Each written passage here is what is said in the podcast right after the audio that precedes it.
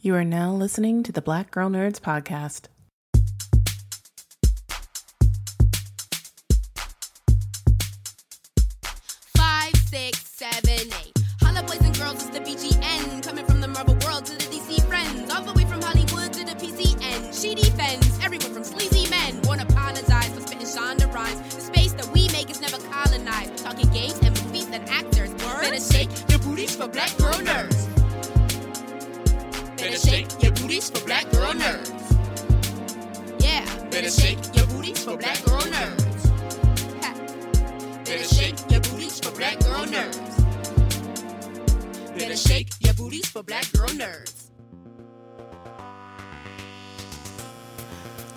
Tuning in to this episode of the Black Girl Nerds podcast. My name is Jamie and I am your host.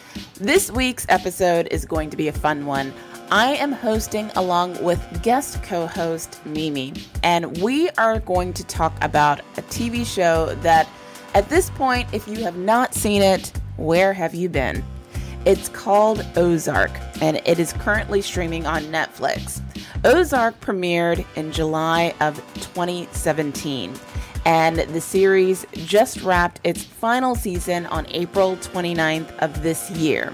Ozark is a crime drama series starring Jason Bateman and Laura Linney, who play Marty and Wendy Byrde, a married couple who moved their family to the Lake of the Ozarks for money laundering. We will go into deeper discussion on what this plot is about, who the characters are, and so much more. And we can't go into every single aspect of the show in one episode, of course. We would have to dedicate an entire series podcast to breaking down Ozark. But we will go over some of the highlights of what we love about the Ozark and maybe some of the things we had issues with. But either way, if you are a fan of Ozark, then this is one episode you do not want to miss and that you absolutely will enjoy. So sit back, relax, and enjoy this episode of the Black Girl Nerds podcast.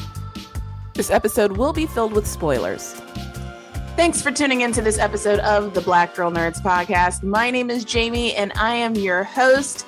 I'm really excited to talk to you on this episode because I am a recent, I'm actually late, but I am a recent fan of a show that just ended its series run on Netflix. You may have heard of it. It's called Ozark. It's the show that everybody is talking about. And obviously, right now, everyone's talking about it because season four has ended, and a lot of people are in their feelings about it. And we're going to talk about it from season one until the ending. And I'm really excited to have Mimi here with me on the show. This is her very first podcast. And Mimi and I, just like full transparency, we go way back. We used to work together way back in the day when I had a nine to five. And um, yes, girl. Mimi, I'm so glad to, to talk to you and just geek out over this.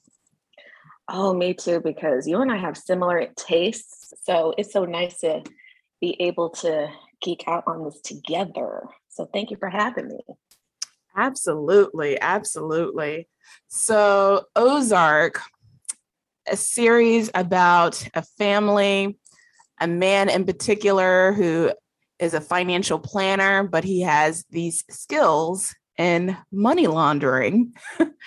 and he he uses these skills uh, very strategically.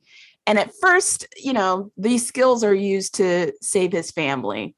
Um, but as it turns out, the money laundering scheme is kind of used in ways to kill people, to hide a lot of crimes, to to do really other just improve themselves, you know, help them get to the upper echelon, you know, To- moving on up. yeah, political aspirations to make more money for themselves. Uh, so th- there's there's a lot of uh, boundaries that are crossed when it comes to ethics and morality on this show. So, well, first of all, let me ask you, Mimi, what even brought you to Ozark? Because I, I believe you've been watching the show longer than I started watching. Wow. I'll be honest, I'm a huge Laura Linney fan. And I love Jason Bateman. Um, not to age myself, but I have had the hots for him since Hogan's Family on uh, television, 8:30 at night. Yes, I thought he was fine then. I still think he's fine now. So that was my motivation. I, I've loved Laura Linney since she was in this movie called You Can Count on Me with Mark Ruffalo. That came out in 2000. So, hey, that was like oh, wow. over 20 years ago. so that was. And yeah. um, I think I was first introduced to her. There was this show, and I forget what the name of it was, but it was um, when she was a young, um, up and coming um, career woman in San Francisco. And it was very controversial at the time because it dealt with a lot of um, homosexuality at that time, which, you know, people weren't really discussing. And um, she was just a single, I guess you could say it was kind of like Sex in the City before there was Sex in the City. Um, but I can't remember that title, but she was fantastic in that show. She is an amazing actor. So anything with Laura Linney is going to be good. And Jason Bateman, is amazing. Mm-hmm. So, and I had a chance to talk to his sister on the Black Girl Nerds podcast. So, you know, quick plug. If you want to go back to the archive, yeah, if you want to go back to the archives, listen to my interview with Justine, uh, talking about her film Violet that came out at the South by Southwest Festival um, this past year. So, but back to Ozark. So, oh man, where do we even begin? Episode oh. season season one was one of those seasons for me that had a Game of Thrones moment, uh, where a character who I thought was like going to be the main character of the show mm-hmm. dies on us, and you know who I'm talking about. Yes. are we are we talking about uh my main main man Esai Morales? First of all, uh, that man gets that man is like fine wine. He just gets he better does. with age. Damn. So yeah. Esai, if you're listening, I just want to say bravo to you, sir, because you played that character. I mean, he was just he was scary, but at the same time, he's the guy that you want to root for to a yes. certain extent. And yes. I I commend him because that was well played, well played. Well played. By the way, I know I'm late in saying this, but there are going to be spoilers in this episode. So oh, if you've yes. not seen Ozark, you might want to pause this podcast and go watch it and then come back. But yeah, mm-hmm. um, Del Camino del Rio, uh, he is a drug lord who actually works for a bigger drug lord by the name of Omar Navarro um, we kind of think that he's like the bigger guy, though. It, that's sort of yes. implied. We don't know about Omar yet, um, but we're thinking, okay, like he's the big man, like he mm-hmm. offs all of pretty much most of uh, Marty's friends that he works with at this uh, company, financial uh, planning company that he works for, or whatever. Um, and the reason why he kills these guys is because it turns out that they've been skimming some money off the top mm-hmm. um, from yes. this money laundering scheme that they've got going on with Del.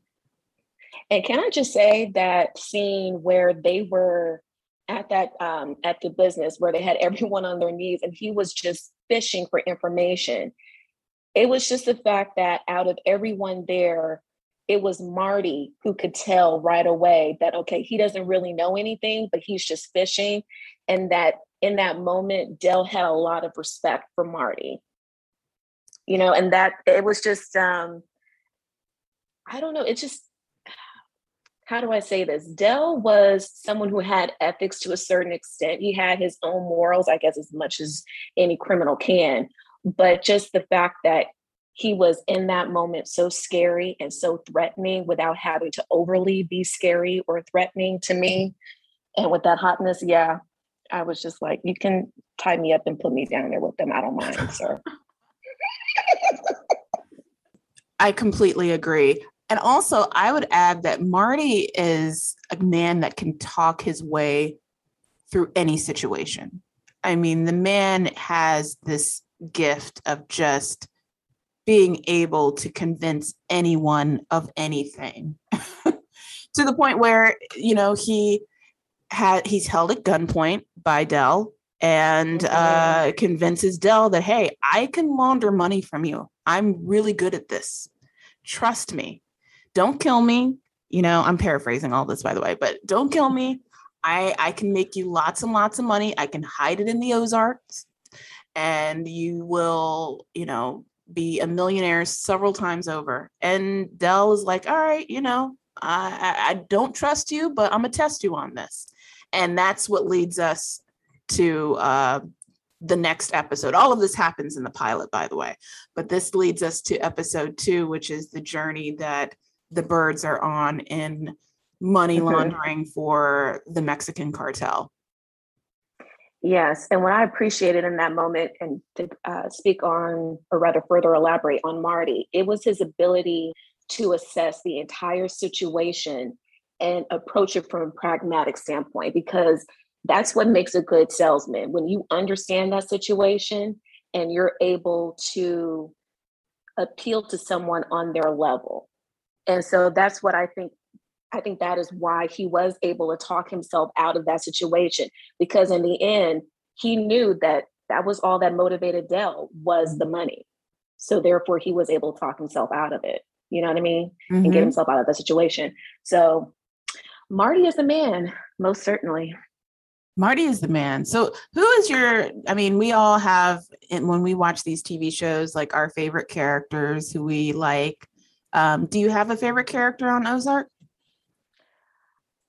I know I'm going to get crucified for this, which is probably why I'm a little hesitant to say this, but I honestly love Wendy. So don't crucify me, guys. I know that a lot of people hate Wendy, but I just admire the fact that she was brought into the situation, a situation she didn't create, but she took it, she ran with it, and she owned up to what she wanted and was not apologetic about how to get there. Mm. So I appreciated that about her. She owned the hell out of it to the point where basically what season four or maybe mm-hmm. even season three, like she was running shit. she was.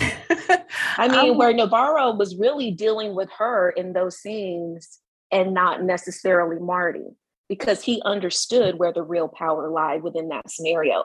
And it was with Wendy. And so, yeah. And that's the case with all of the women in that show, if you think about it, whether it's Darlene, Ruth, Wendy, to a certain extent. So, mm-hmm. uh, yeah. You know what? I, that just dawned on me. The women were really powerful in this series, more so they than were. men. Helen, Helen as well. Um, yeah, my my favorite character is Ruth. I listen, first of all, Julia Garner is amazing. She won 2 Isn't Emmys, she? by the way, for this performance as Ruth Langmore. Um, well deserved. Well deserved. And you can see her also on another Netflix show, Inventing Anna, which I highly recommend, where she plays uh, the scam artist from New York, um, uh, Anna Delvey. Uh, but yeah, Ruth is just ruthless. Like she, I love she the accent. Is. I love the puns. I love the. there was there's a season there's a moment in season one where they get the cubs. Eh, remember they get the two little uh, yes lion. I don't oh, know if they're lions or t- I think they're I lions. Think they were. And then I thought they were coyotes of some sort, but yeah, I know what you're talking about with the two little um uh, the babies in there, and then the uncles thought that there was a male and a female, and it wasn't. Yeah, there were two females, and she's like, "Well, what are they gonna do? Scissor each other?"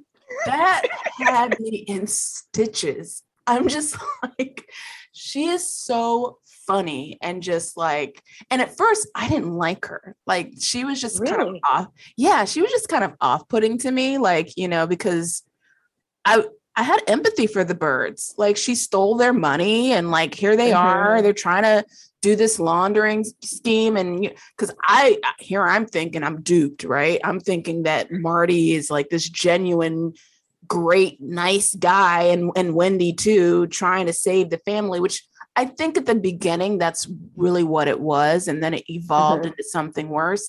But you know, he's hiding all of this money that they're holding for the Mexican cartel and then Ruth posing as a well, I, she wasn't posing; she was working there as a hotel maid, motel motel maid, goes into Mhm. their room and steals their money. And I'm like, this heifer. Like, so exactly. And, I was you know, so and- mad. Yeah. But then, yeah, she grew on me and I, I loved her to the very end. And um, I want to talk about that ending too. Girl, I um I had to watch that ending quite a few times. It's kind of like that episode in This Is Us Miguel, where it just sticks with you for a minute and I didn't know how to feel about it. The Black Girl Nerds podcast will return in just a moment.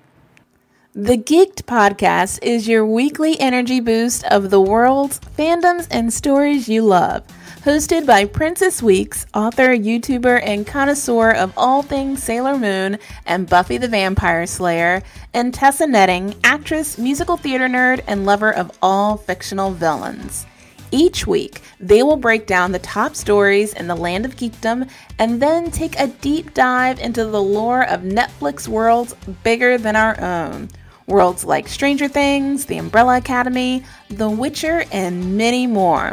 You'll also get to hear some of your favorite actors and creatives talk about fun behind the scenes tidbits and, of course, what they are geeking out about. This podcast is a must listen for anyone who is checking out Twitter threads and fan wikis, dying to theorize and talk about that new show they are obsessed with. Interviews include actor Joseph Quinn from Stranger Things 4, Emmy Raver Lampman, who plays Allison Hargreaves in The Umbrella Academy, podcast host and cultural critic Rose Damu, and many more. Interviews include breakout stars from Stranger Things and Umbrella Academy, as well as cultural critics and professional geeks you know and love. New episodes of the Geeked Podcast come out weekly. Follow the Geeked Podcast on Apple Podcasts, Spotify, or wherever you get your podcasts. And be sure to follow at Netflix Geeked on Twitter, Instagram, and TikTok. So I, I don't know how to feel about it. I really don't. What about you? So I am oh, like I looked at the reactions online and from what I'm seeing most people don't like the ending. I'm okay with the ending. I'm okay with Ruth being shot and killed. I know that a lot of people were upset about that. I mean, first of all, all of the Langmores were pretty much wiped out except for little kid, what's his name, Red or something. Three. Three. There was oh three, that's his name. Sorry. Mhm, Three. yeah. Um, so all of the kids, all of the Langmores were, were wiped out. And I think there's sort of like a little metaphor to that. Like Mhm. being under the web of the Byrdes means that you either work for them forever or there's death. Like there's no in between. Um, Well- so that's kind of what I got out of it. And because Ruth tried to get out, that her the only other detour was death. And then there's also the consequence of her actions. I mean, she had that moment too where she's at the intersection and she has the choice whether to go in and kill Javier. Javier is the guy that um, was responsible for killing Wyatt, her cousin. and Darlene, um, yeah. So she's trying to avenge his death. So she had a moment where she could have decided, you know what, let me go and, you know, live off of the fat of the land. Let me build my estate. I have all of this new wealth now and just, you know, live this happily ever after life with three and just get out of here. But she didn't. She she- go ahead. But I mean, no, I'm sorry to interrupt, but didn't she always have an option at every single turn? She's always had a way out, but she never took it. And, you know, one of the things that's so sad about her character is because you find that her loyalty to the Byrdes was because of the fact that Marty valued her and saw potential in her and actually wanted to help her so called improve her life. But there was a consequence to that. And she had multiple opportunities, even at the very beginning of season four, when Marty said, Stop, you know, selling your heroin to Darnell, I mean, to Darlene, Wyatt, and Ruth. but she didn't listen. Right. Yeah. So she, so in the end, I think that this was always going to be her trajectory. She was never going to get out because she didn't want to. And, and that makes sense that her trajectory would end in death.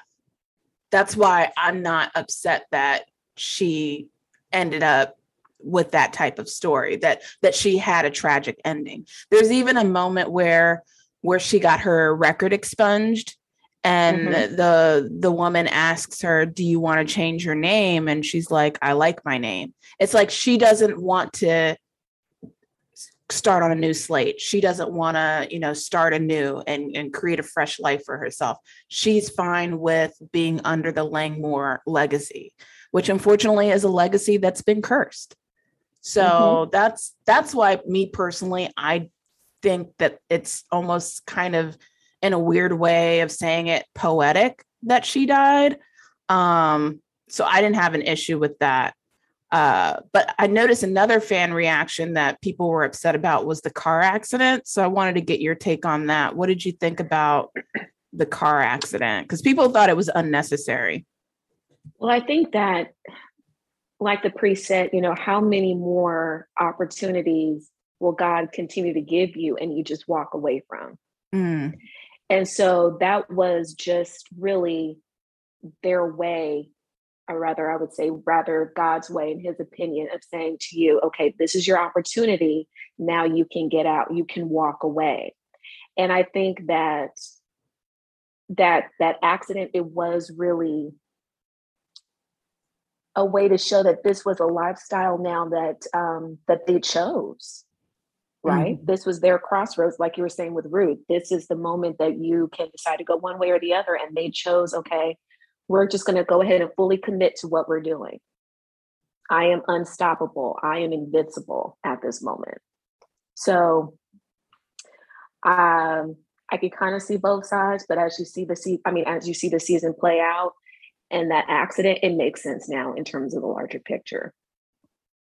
Yeah, I mean, it, it does make sense. I think what I would have preferred to have come out of that accident was that Wendy, instead of Wendy saying that, you know, we're invincible, you know, we can't be touched, that she has a moment of redemption. Like she has a moment where it's like, wow, we've been given a second chance. Maybe we we shouldn't be doing this. Um I don't but then think that's that was gonna ever be a possibility for her. I mean, this is a woman yeah. who, when you think about it, she committed herself so she could find a way to manipulate her own children.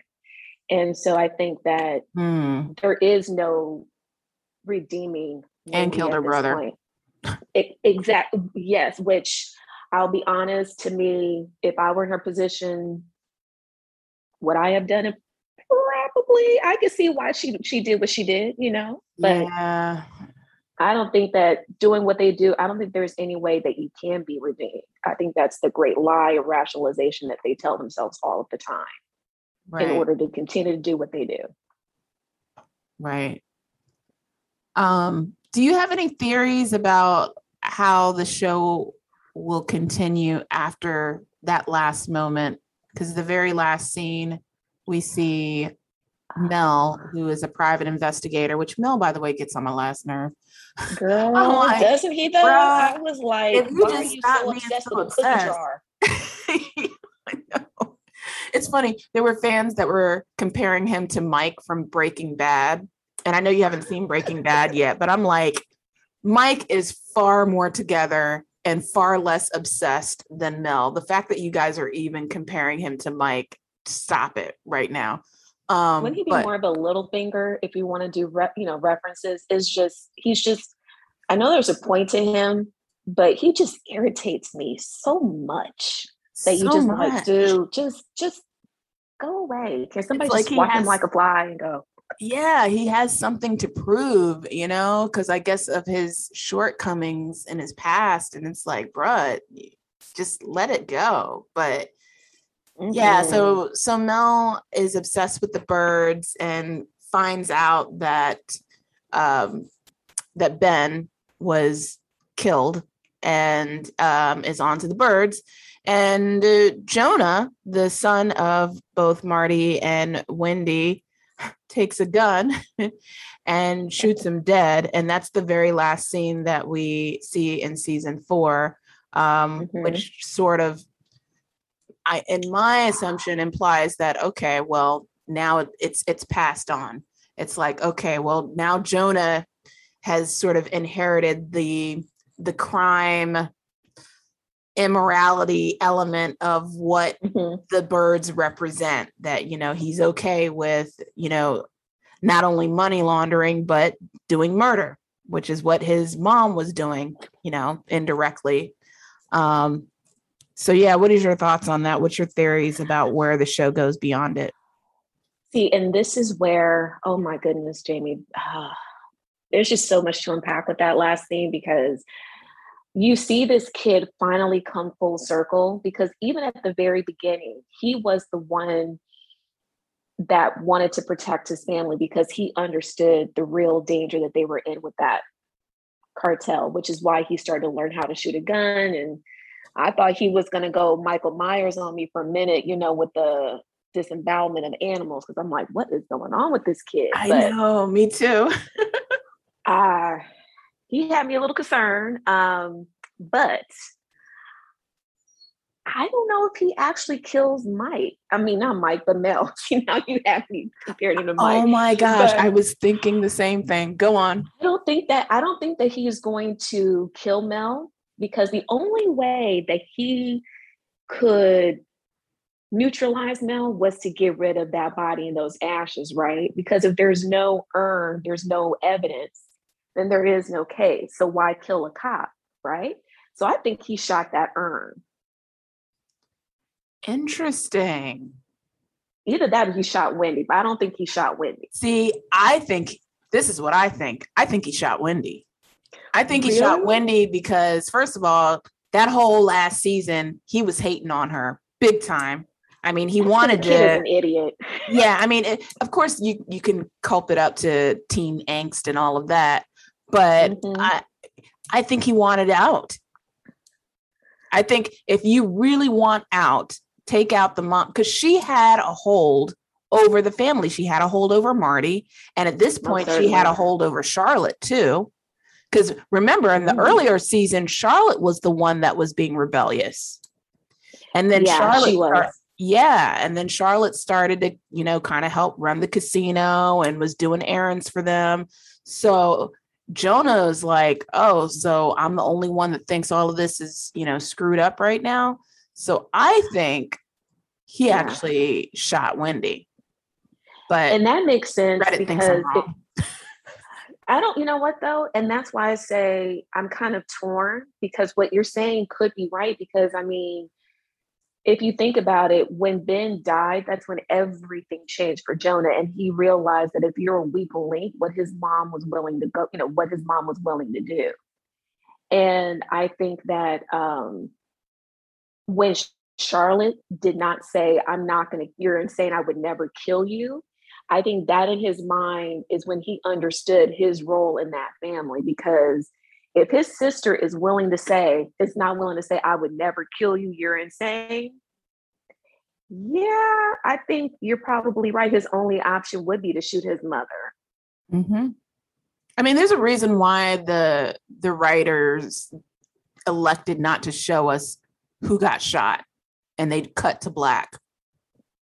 Like in Sopranos, which whew, still to this very day I know, me. I know. I'm like, really, y'all? I, I still to this day was like, what is going on with my HBO? Did I not pay the bill that month? What is- right? what it's is like it, it's kind of like this is like Sopranos 2.0 because now it's just like, come on, don't fade the black on me. I know, I know. nah. but I mean, they they I feel like they're doing that purposefully to. I mean, obviously they they want us as fans to throw out our little conspiracy theories, but I I don't I don't think it's I don't think he shot Mel. I I think it's I think it's too easy to assume that, but I could be wrong. I could be wrong. I mean, We could right all now- be wrong, and he could have probably shot himself. I don't know. We we would never know. Just like, did the dude ever tell us what really happened to Tony? Twenty plus years later, no. He's probably True. True. you know drag us. I'll be like, oh no, just watch the show. But Yeah. I saw this YouTube video, which gosh, the YouTubers and the explainer videos, they are so like precise with seeing these little details. I'm like, how do you guys do that? But they were noticing the details around Jonah and uh, Glass. There's a scene where we notice when he does his first attempted kill. Uh, the only reason he didn't kill, uh, oh gosh, what is the name of the guy? I forgot the name of the first guy that he had tried to kill. Um, was but, it no, it wasn't Nelson. Um, but I, I, I, I don't even remember that. But yeah, I don't remember his name, but I do know what you're talking Garcia. about.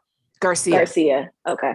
So the only reason he didn't kill Garcia because there wasn't any bullets in the gun because Buddy took out the bullets. Oh, that's right. But in that scene, um, we never see Buddy kill Garcia, but we know he shot and killed him because it was happened off camera. But when he shoots the gun, there's glass that just blasts out of the window, shattered glass. And Jonah and Wendy and Charlotte are running out of the house, you know, getting into their car to, to get away. Then there's the other scene after uh, Jonah visits Helen Pierce, because he also points a shotgun at her. I forgot what the confrontation was, but he was upset at her about something. Um, I believe through- it was Ben, right? Because he wanted to know what happened oh, to Ben. That's right. Yeah. He wanted to know what was going on with Ben. So then in that scene, after he leaves Helen's home, he comes home. The Marty and Wendy are away. He shoots through the glass windows in the home. They come home to see that, you know, there's bullet holes in their window. So that's a second incident where we see shattered glass done by bullet holes. And then the third scene is the final scene in season four, where, where they come home and they see the yeah they see the glass with the bullet hole and we're wondering what what's going on. So it's all tied to jonah and the gun and glass. And i'm like damn i never i never noticed that trail that little that little detail i don't know what the metaphor is as far as like glass and and bullet holes and and shattered glass and guns and what that means. But I thought it was you know it is fascinating, especially with all of these YouTubers, because I've seen some of those you know explanation videos, and I'm like, first of all, the level of which you have to want to analyze something, you know, watch it in such detail to where you analyze, you find all of these Easter eggs. I want to know, first of all, do you have a job? Because I know you were spending a lot of hours investigating this video. And number two, that's like, you know, with Sixth Sense, with, you know, what was his name? Bruce Willis. You didn't even know he was a ghost until afterwards. And then you see, oh, he is, you know, it's always cold. Why is a mom never, you know, in the room with him? Why are they never speaking? And then with that little red doorknob, it's like one of those things where I'm supposed to see these clues and then voila, here's this theory. Um, I just think the kid is just crazy. um, he, you know, he watched a little bit too much, you know, uh, the video games where he was watching people shooting people and and the right. cartel and seeing how to disembowel people. You know, I think he just is on the precipice of becoming the next Michael Myers. And, you know, they created this monster and now they know, you know, release the Kraken and they know to release him and then he just gonna shoot people. Um, I know. That is a very, that's a very scary thought though, when you think about it. I mean, yeah, he he has the potential to be like a mass shooter type. Like he's he's now that yeah. kind of guy. It's it's crazy. Mm-hmm. I I honestly, as far as like where the show goes beyond season four, I don't see a future for the Byrdes. I I definitely see no, not end. now that Ruth is dead. No, because if those kids find out that Ruth is dead and then their parents knew about it and didn't stop it, I think that would be the thing that would push Jonah over the edge. Mm. It, uh, that or the fact that eventually it's going to catch up to them. Like this game is going to have an ending. You can't win all the time. The odds are eventually going to be against your favor. So that that's how I see it. Eventually the Mexican cartel is going to, you know, be like we don't need you guys anymore. We've got enough money that we need. Mm-hmm. We have no use for you, you know. Or maybe at, they may become a liability or something and it, it's just going it's just going to catch up to them at some point. So that's what i think. I just don't think that they're going to live out their days you know in retirement as these wealthy oligarchs. Like i just don't see that happening.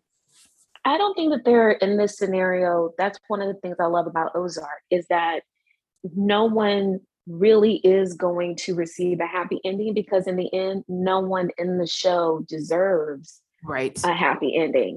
Right. So I think that the Byrdes understand that and they're very realistic about that, especially now that they know that you've replaced Omar Navarro, who I mean, that was a phenomenal character with yeah. this woman who is just as ruthless, who is just as ambitious and more violent. And so I think now that they've created the situation where they can escape from it. Because Camilla, at some point, like you said, she is going to kill them. And even worse yet, if they keep going, eventually they are going to have to kill Jonah. They're going to have to kill one of their children because one of those kids are going to, especially with Ruth, I think it would have ended where Jonah would have gone off the deep end. And yeah, they were going to have to kill him eventually. That's my thought. And I think you brought up a good point with Camilla. Camilla is very loyal to family, and mm-hmm. Omar is very loyal to money. So I think Camilla cares more about if you threaten her family or if you cross her family in any way, she's going to focus on that before money. So while Marty and Wendy are like, oh, well, we can, you know, give you this amount of money and how much do you need?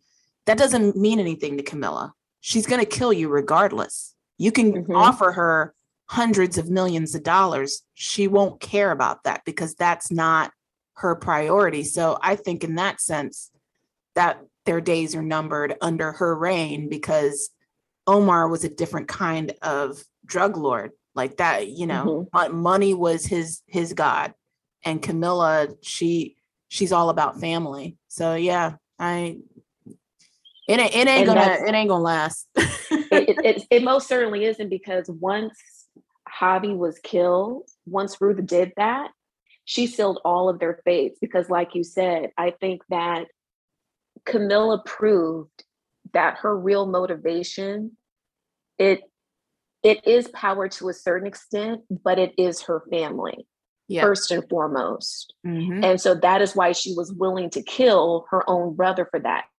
And I'm kind of beginning to wonder when um, Navarro said that, you know, my my nephew is going to try and kill me. I'm curious if his mother was behind that whole entire thing. The, you know, the entire time she was behind Javi trying to make a move on that cartel, which is why Navarro wanted to get out. Mm, that's a good point. That's a good point. The mom might have been the one edging Javi all along. Mm-hmm. And that's why he would so, yeah. yeah, it wouldn't. He seemed like he's a mama's boy anyway. He is. He is. And he was too impatient, but I don't think that he he's the type of person where he would make those types of moves on his own, not without the blessing of his mother. Right. Right. Yeah. It's uh, yeah, it's it's just not going to end well for them. I just need a season five so I can see somebody else dying. Did they come up and just just one, just once? And um, it's kind of interesting though also that in the end it was really marty that was making those rationalizations and saying you know what we can bear this you know when it came to ruth he was okay to a certain extent with sacrificing her I, I found it interesting that it was that it was wendy in the end that was more concerned of what was going to happen to their family now that ruth was gone whereas marty yeah, at that point, I don't think, I think he was resigned to it because he was like, I'm done with Ruth and I can't save her anymore. So he was just like, okay. But, but Wendy ultimately led, ultimately, Wendy was the one that caused Ruth's death because Wendy was the one that called Javier back to the office, which is what, you know, led all of those events that, you know, led to Ruth's death. So had Wendy not done that, I mean, eventually Ruth would have probably gotten a Javi, but I'm just saying mm-hmm. Wendy was like, oh, well, let me call him. Here he is. You know, and Marty was looking at, and I think there was a scene where Marty confronted Wendy on that, like, why did you do that? So I don't know. I, I always feel like, you know, at the end of the day, Marty had like a soft spot for for Ruth. Like he felt sorry for her. He felt sorry for She's know, like his daughter, you know, like one of his kids. Yeah, and he just felt sorry for her upbringing and stuff, and and maybe he even felt bad for be, kind of being responsible, indirectly responsible for, you know, all of the deaths of her relatives.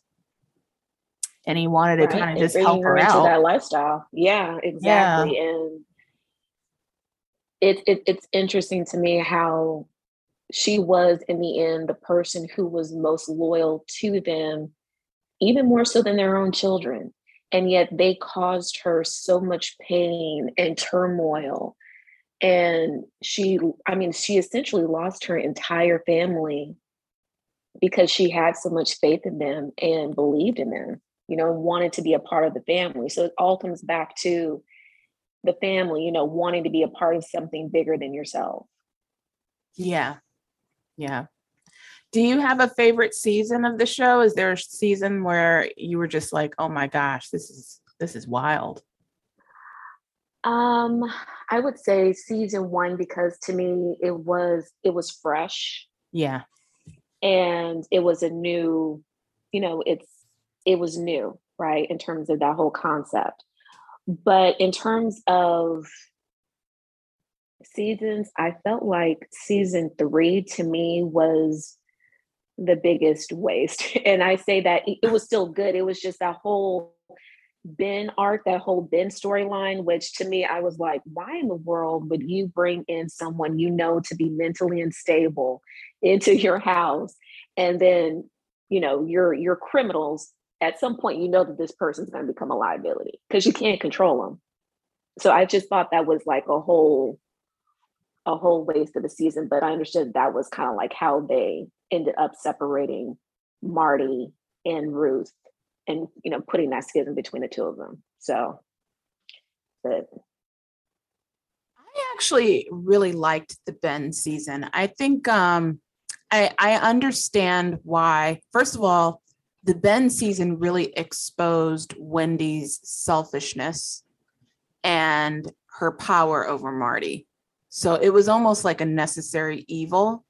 Um, and even though it it really was sad to see Ben struggling and him basically being this innocent party entangled in this web of just like lies and deceit, and he just got caught up in it, and I I, I felt really just horrible for Ben.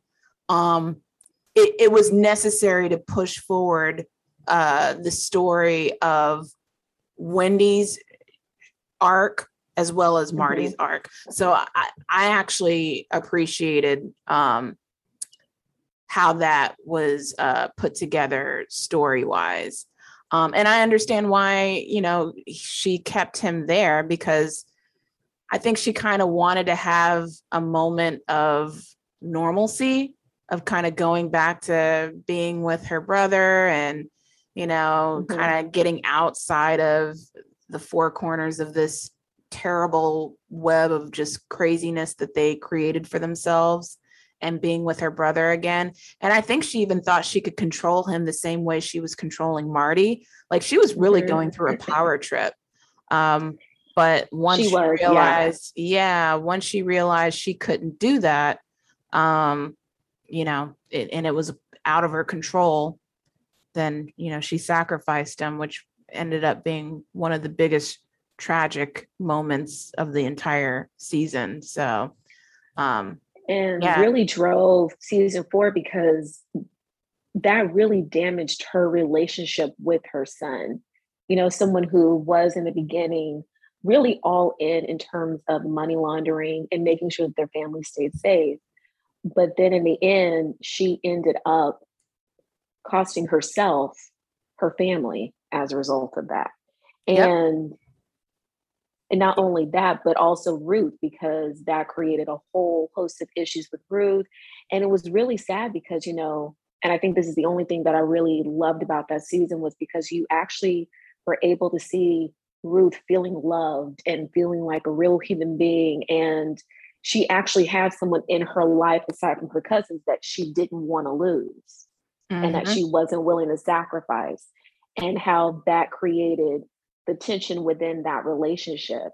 And it was good in that season. It's just to me overall, I yes, Wendy was on a power trip and you get to see her kind of fully evolve and come into her full evil self. But I just feel like Ben, dude, you're irritating me. Just like was Mel was irritating you. ben just I was just like, you know, like I like Biff and back to the, you know, future, like think McFly, think, you know, just put my finger to his temple, like, dude, ugh, snap out of it. But oh yeah. man, I oh my gosh, I loved Ben. I mean, first of all, I loved how lovesick he was over Ruth. And I was happy for just that quick moment that Ruth and Ben had that sort of puppy love between the two of them because Ruth needed that. You know, he actually did. like, yeah, he kind of like loved too, you know. Yeah, he softened the edges, the rough edges around Ruth because here the whole time she's got this wall up and she's always, you know, so hard and you know, kind of just always has her guard up around people. And then when she meets Ben, you see her smiling and you know, kind of acting like a little schoolgirl around him a little bit. And I I loved that moment for them too. Um, it's just sad that it was so short-lived, but um I Ben didn't really bother me. I guess because I understood and they did a great job of, you know, setting up the the story uh of you know of his illness and and and what he was going through and even mm-hmm. setting it up between uh oh gosh what's the actor's name that played her father um oh richard John thomas Boy.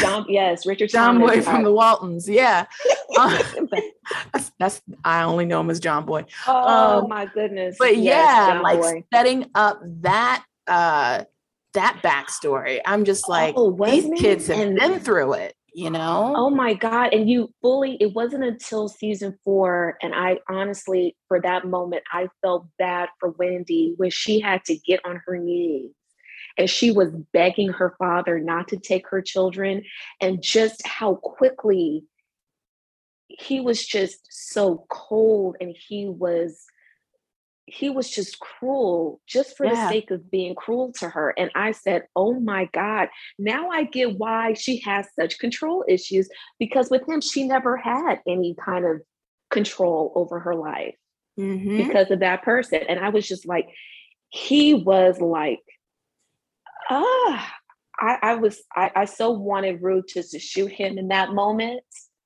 when she had that gun on him, I was like, girl, go ahead and shoot the preacher. I know it's evil, but go ahead and shoot the preacher, please. That's why this show is so brilliant because it's like every character, you understand why they're mean, why they're happy, mm-hmm. why they're sad, what what their motivations are. You understand the trajectory of their story arc based off of you know other characters that they've interacted with based off of you know their their parents et cetera et cetera. I just love the way they set that up. Um and you know that that's just brilliant storytelling. Like it is. otherwise wendy would be because they did a great yeah great like otherwise wendy would be just like this two-dimensional character if we didn't mm-hmm. get that backstory of nathan davis her her dad. I finally figured out his name um, if we didn't get that um, story about him and how he treated her, how he treated their mm-hmm. mother, the fact that he's an alcoholic, this hypocrisy of him being a preacher and him, you know, mm-hmm. being this church going man, like all of that unpacked. Um, it's just so and why she's not so religious, especially when speaking to right. that priest. Yeah, she like, talks oh. about that. Yes, her conversations on religion and her, you know, yeah her lack yeah. of morals so lack of morals because she witnessed that her entire life with her father and seeing yep. how someone who can quote unquote be such a moral man, but yet has no morals and how she's able to separate the two. That's why she's able to do what she does without really any kind of second thought. Why she's capable of compartmentalizing in such a way that she could you know, go out there and kill her brother because she understands that in the end, you know what needs to be done. In order for you to get what you need and get what you want, you have to be willing to make certain sacrifices. And right. the writers created those characters in such a in such a multidimensional way that yes, they're evil, but you know what i can understand what drives you what motivates you and why you're doing what you're doing and i can even to a certain extent i can support you in your evil endeavors so i can say go ahead girl bravo bravo Absolutely. And there's someone else that we have not talked about who I think is one of the most interesting and wild and crazy characters on this show. And that's oh, Darlene. So many. Darlene oh. is Darlene. Just woo. When I saw her, first of all, Darlene had me when she killed Del. I was like, this, she crazy.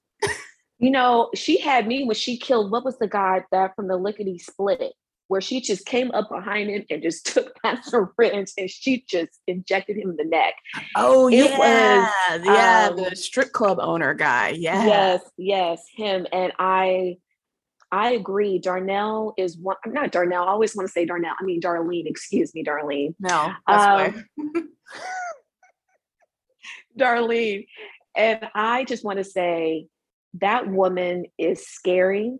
So she scary. is.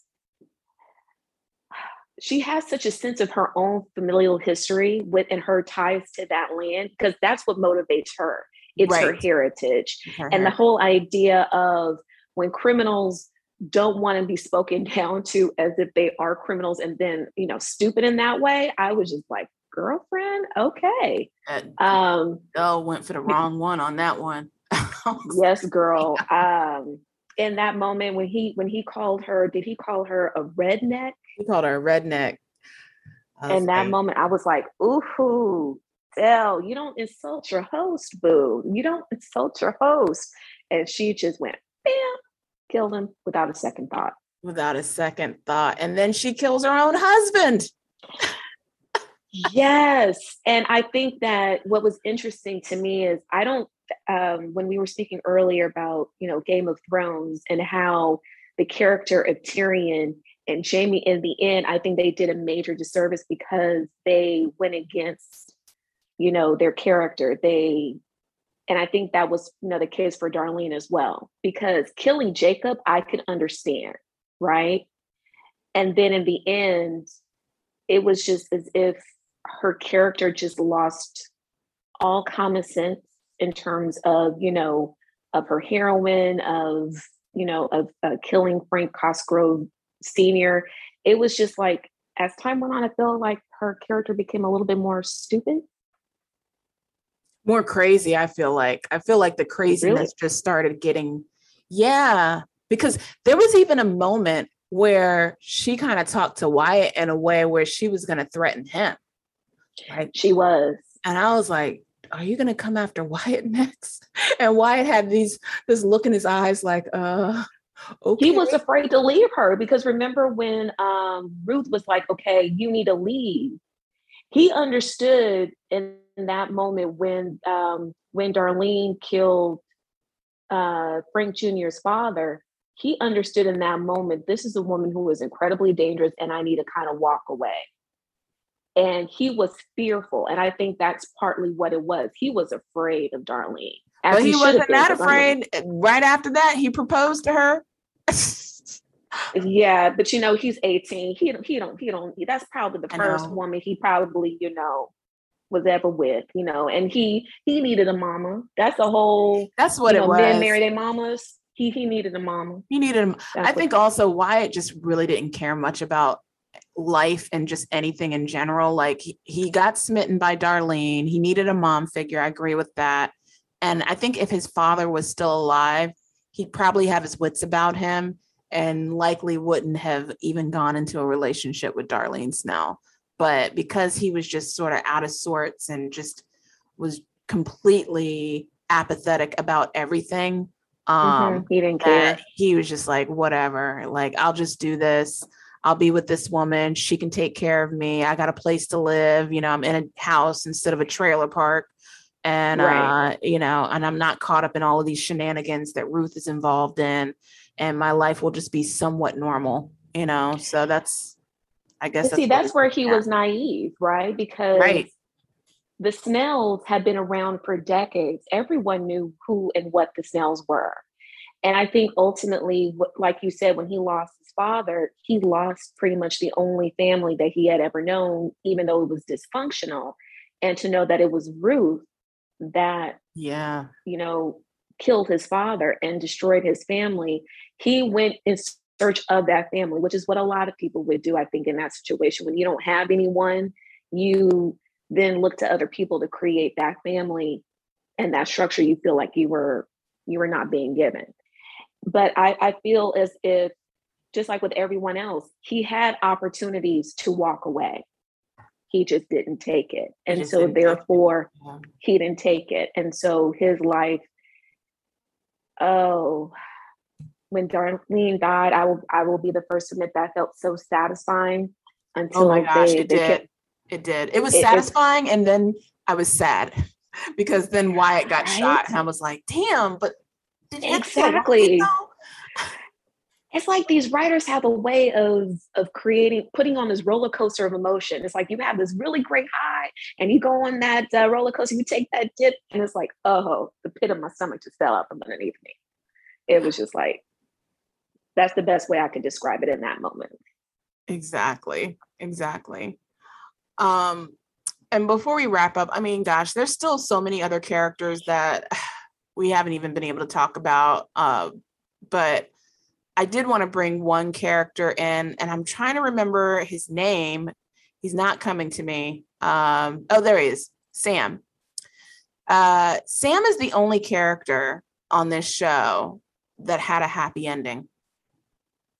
When you think about it, so Sam is like oh the- yeah the nerd that he didn't really know what was going on. Like he had no idea that he was basically He a was part of a money laundering scheme. Mhm.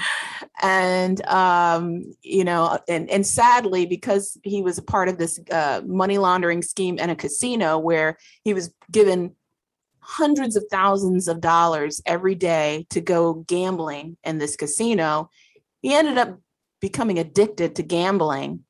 Um, Mm, mhm. and then his girlfriend who worked at the lickety splits she was a stripper i think she was only with him for the money truth be told but she winded up leaving him was.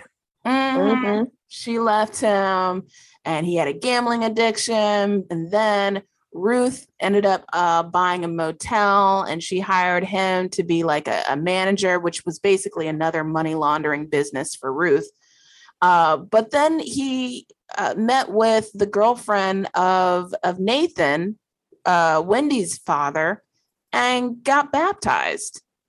And then he- yes he, left. he just he left and he was able to leave everything behind and it's um that was a really interesting story arc because i mean he lost his family as well as a result of the Byrdes right it's another classic example of yeah, you know how their mom. dealings have impacted yeah have have impacted his life in a in a myriad of ways of which all of them are negative. and then somehow through it all he found his salvation and yeah i was i was um i was happy for him i, I mean that was the only happy ending we'll ever get out of ozark apparently which Yeah, I was just like, at least somebody had a happy ending right out of all of Exactly. these characters. Um, because you know, Ozark is a pretty dark show. So to to see that someone got out not only alive, but is able to just move on, get out of there, live live a wholesome life. He's saved and you know, he's got his faith. and he's still ignorant to everything that went on around him, which was the good thing because Yes. in a lot of ways, I mean, he was brought into a lot of this unknowingly, but the fact it was his ignorance that really ended up saving him because in that gambling addiction. Because if he didn't get addicted, he would never have ever thought, okay, let me get saved now. Right. So, yeah. Right. Right. So I, I really I find the the themes of faith to be so interesting on this series. They they really weave that in beautifully. Um, whether you're someone who is a believer or not a believer, whether you know you are agnostic or atheist or Christian or whatever, they they just mm-hmm. weave in those elements um, so well with each of these characters. Uh, so I, I I absolutely find that fascinating um, about Ozark. So yeah, any any final thoughts? Um, I mean, gosh, we haven't really even unpacked a third. Oh, the there is so much more to. I think this is like one of those shows where you would have to have a weekly podcast to kind of. I know. Really I know. delve deep into everything and all things Ozark and to give it its proper due. But I just want to say that I'm a huge you know 90s 80s pop culture geek. And i just want to say the music choice in this series was spot on especially of nas and the hip hop and they reminisce over yeah. you. I thought that was a perfect application of that song at the end especially for Farouk. And i just want to say killer mike you had a fantastic cameo my friend. And um yes I, I just thought it was it was fantastic the way that they they wove in the the hip hop in that show. But can I just say something about that Killer Mike scene though, real quick? I had some mm-hmm. issues because and in no way in real life can somebody approach Killer Mike in a restaurant and have a five minute conversation while he's sitting there That's with true. his burger and fries. Fries is getting cold. and he's there just like pontificating on whatever it was that they were talking about. You know what I'm saying? I'm like, bruh, I, if you know, first of all, he he's trying to eat. He's with his boys. He oh, he trying man. to eat, you know, and she's out there talking to him. I'm like, yeah, this is not a real life. This is a very TV moment, is what I'm trying to say. I get what the writers were trying to do. That you know, they're trying to throw in those metaphors and whatever, and, and they're trying to throw in that exposition for us. But in no way, shape, or form is some random person going to come up to Killer Mike and have a five minute conversation and then he's just cool with it while his burger yeah. and fries is getting cold. I don't think so. well, you had me at the pontificating and the and the what was the other big word you threw in there? The uh, exposition. The exhi- and the exposition, yeah. Because I'm just like, come on now, come on, that is not oh. A it was, but you know what though? It was it yes, it is a TV moment because I don't care who you are. If my fries are cold, okay, and they are no longer fresh, then you and I are about to have a problem. Okay? He didn't pick that's, up one fry. He didn't take one bite out of that burger. He's just sitting there talking to her, you know, having like, okay, because then you got to go get yourself some more burger and fries, right? And that's more money up out of my pocket. And then I got to sit up here and I got to pontificate about you being a fan and going through. See, you see, now you got me want to try, you know, insert that, you know. And it's so funny because I was mm-hmm. so focused on that moment, I forgot what the conversation was about. Because I'm still thinking about the fact that them burgers and fries is getting cold while Ruth oh, is talking to Killer Mike. I'm like, Ruth, don't feel really? bad because I don't even remember what that was. All I know is they were talking about, but they did have a nice little wink to Nas in that moment because he said, you know, something about you sleep, and she said, you know, and it was a whole idea of um, the cousin of death, right? Because at that point she had lost her family and she was, you know, listening to a lot of Nas and Illmatic in that moment, but it was, I thought that was a nice little wink to you know that the showrunners did to that and so that's why i say it was a wonderful way to insert some music because it's usually it's not you know well done people just put it in there but this is well thought out i could tell they're 90 hip-hop kids so i appreciate that yeah i i love the fact that they weave in so much great hip-hop into the show and you get that out of ruth's character which is another reason why i like ruth's character because she loves her music and she uh, sure does. I was not expecting that out of her, you know, for some 90s hip hop. I was like, go. I know girl. I know girls like Ruth that like that kind of music. I could see it. Yeah, I, have seen those white girls out there in the trailer park. They be listening to some hip hop. Mm-hmm. You know what it that. is? I just think because she's what 19 years old. I'm like, what you know about Nas? And that's how you know, like my. It's so it's so sad that I'm old enough to be yes, okay, 30 years, and I'm like, am I really that old now that you are now my blues? It's like, what is up with this? But right, right. yeah.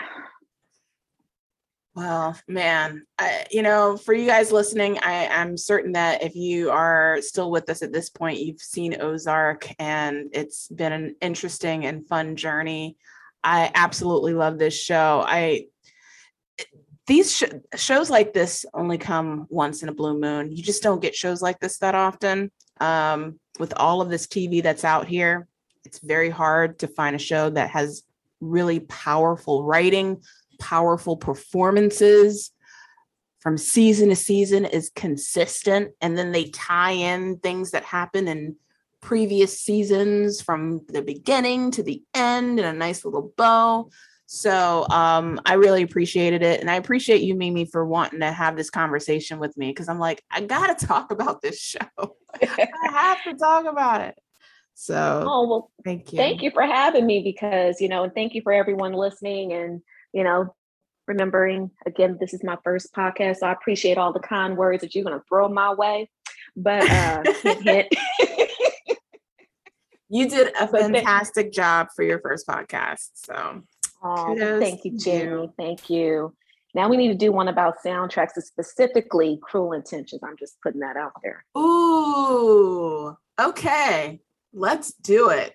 Because that is one of my favorite soundtracks of all time. Of all time. So yes, yes, yes. We need to do that. Uh, so, all right, guys. Well, thanks for tuning in and listening. Ozark is currently streaming on Netflix, and uh, we'll chat with you guys next time. Bye. Bye bye. The Black Girl Nerds podcast is produced by Jamie Broadnax and Ryan Bennett. The opening theme song to our show is written and performed by Samus. Various instrumentals are performed by Samus, Sky Blue, and Shubzilla. You can find episodes of the Black Girl Nerds podcast on iTunes, SoundCloud, Google Play Music, Stitcher, and Spotify.